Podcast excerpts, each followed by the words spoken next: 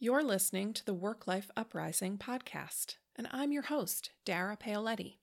I'm a life coach who helps people bring themselves back from burnout so they have more energy for their work and life. I share my ideas, tips, and thoughts on how to prioritize yourself so you can feel less stressed and more focused in bite sized episodes that I like to call audio postcards. If you're feeling overwhelmed and craving room to breathe, this podcast is for you. Hey, this is Dara from worklifeuprising.com, and today I want to talk to you about what it means to bring yourself back from burnout. I talk a lot about this idea of bringing yourself back from burnout, and there's a reason that I describe it that way. So I thought I'd take a little time today to talk to you about what that means and what it can look like. Burnout is a very personal experience. While it has its telltale signs, it's a little bit different for everybody. And that means that recovering or coming back from burnout looks a little different for everyone too. But one of the main components to recovering from burnout is what I think of as bringing yourself back. And when I say bring yourself back, I mean that in a very literal way the process of actually bringing yourself back from being burned out and the steps that you need to take in order to do that.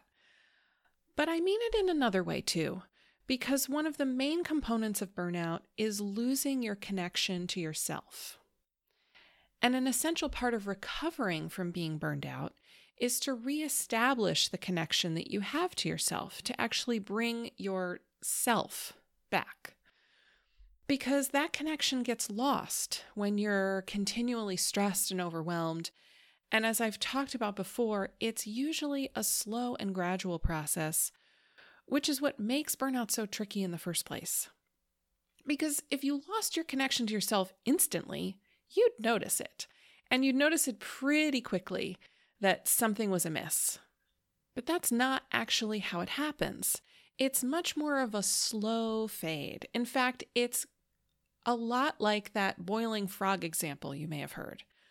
Full disclaimer I am not in any way a fan of the idea of boiling frogs. But if you throw a frog into a pot of boiling water, it'll do everything in its little froggy power to get the heck out of that pot.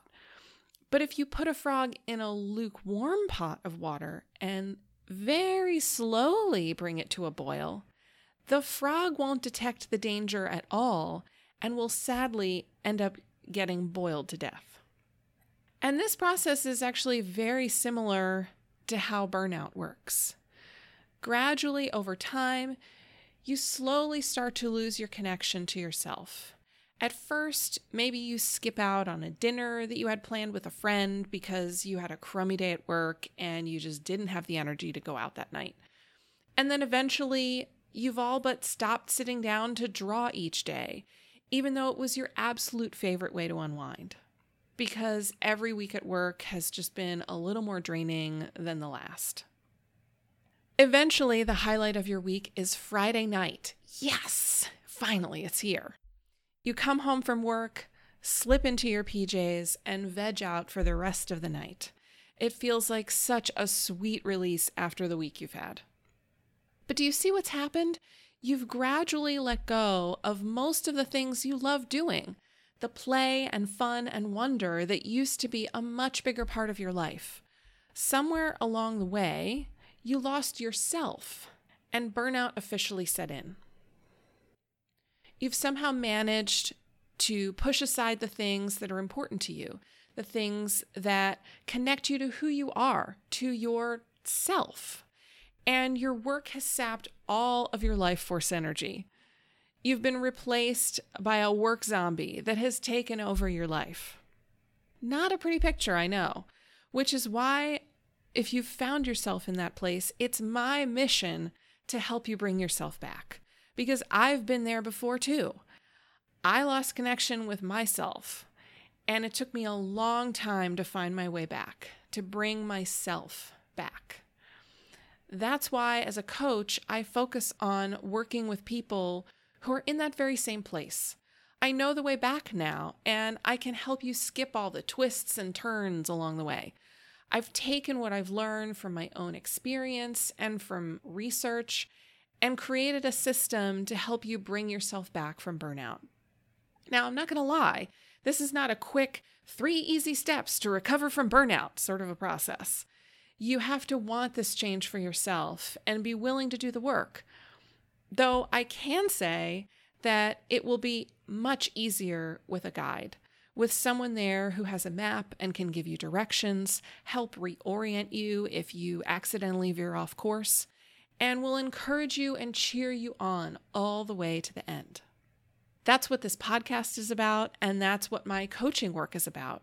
So if you're listening and you recognize yourself in what I talk about, I'd love to be your guide. If you're ready to take the first step to bring yourself back from burnout, email me at hello at worklifeuprising.com. Let me know you're ready, and I'll take it from there. And as always, thanks so much for listening. If you enjoyed this audio postcard from the Work Life Uprising podcast, head over to worklifeuprising.com forward slash podcast to listen to other audio postcards.